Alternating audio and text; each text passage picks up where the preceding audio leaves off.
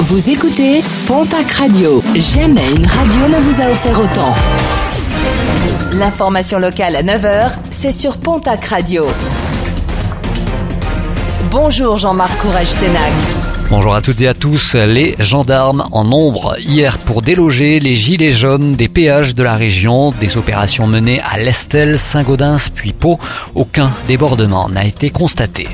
Décision attendue ce mardi, celle de la Chambre de l'instruction de la Cour d'appel de Pau concernant la requête du maire de Tarbes poursuivi pour prise illégale d'intérêt. L'enquête porte notamment sur l'octroi de marchés publics par la mairie et la revente de terrains et biens immobiliers par la municipalité.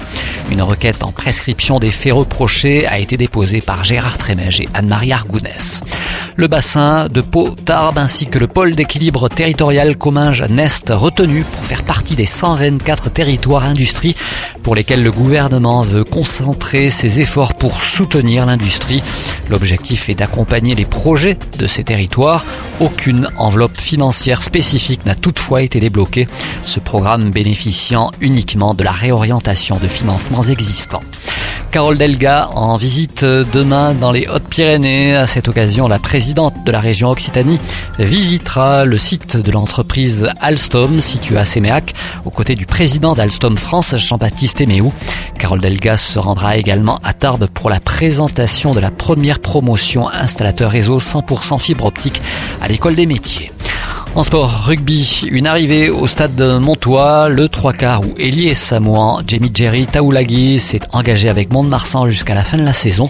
Il pallie ainsi à l'absence de Romain Cabane au poste de 3 quarts centre ainsi que du couteau suisse d'André Gerber. Jamie Jerry Taoulagui faisait notamment partie de l'effectif samoan pour la tournée d'automne contre les États-Unis, la Géorgie et l'Espagne.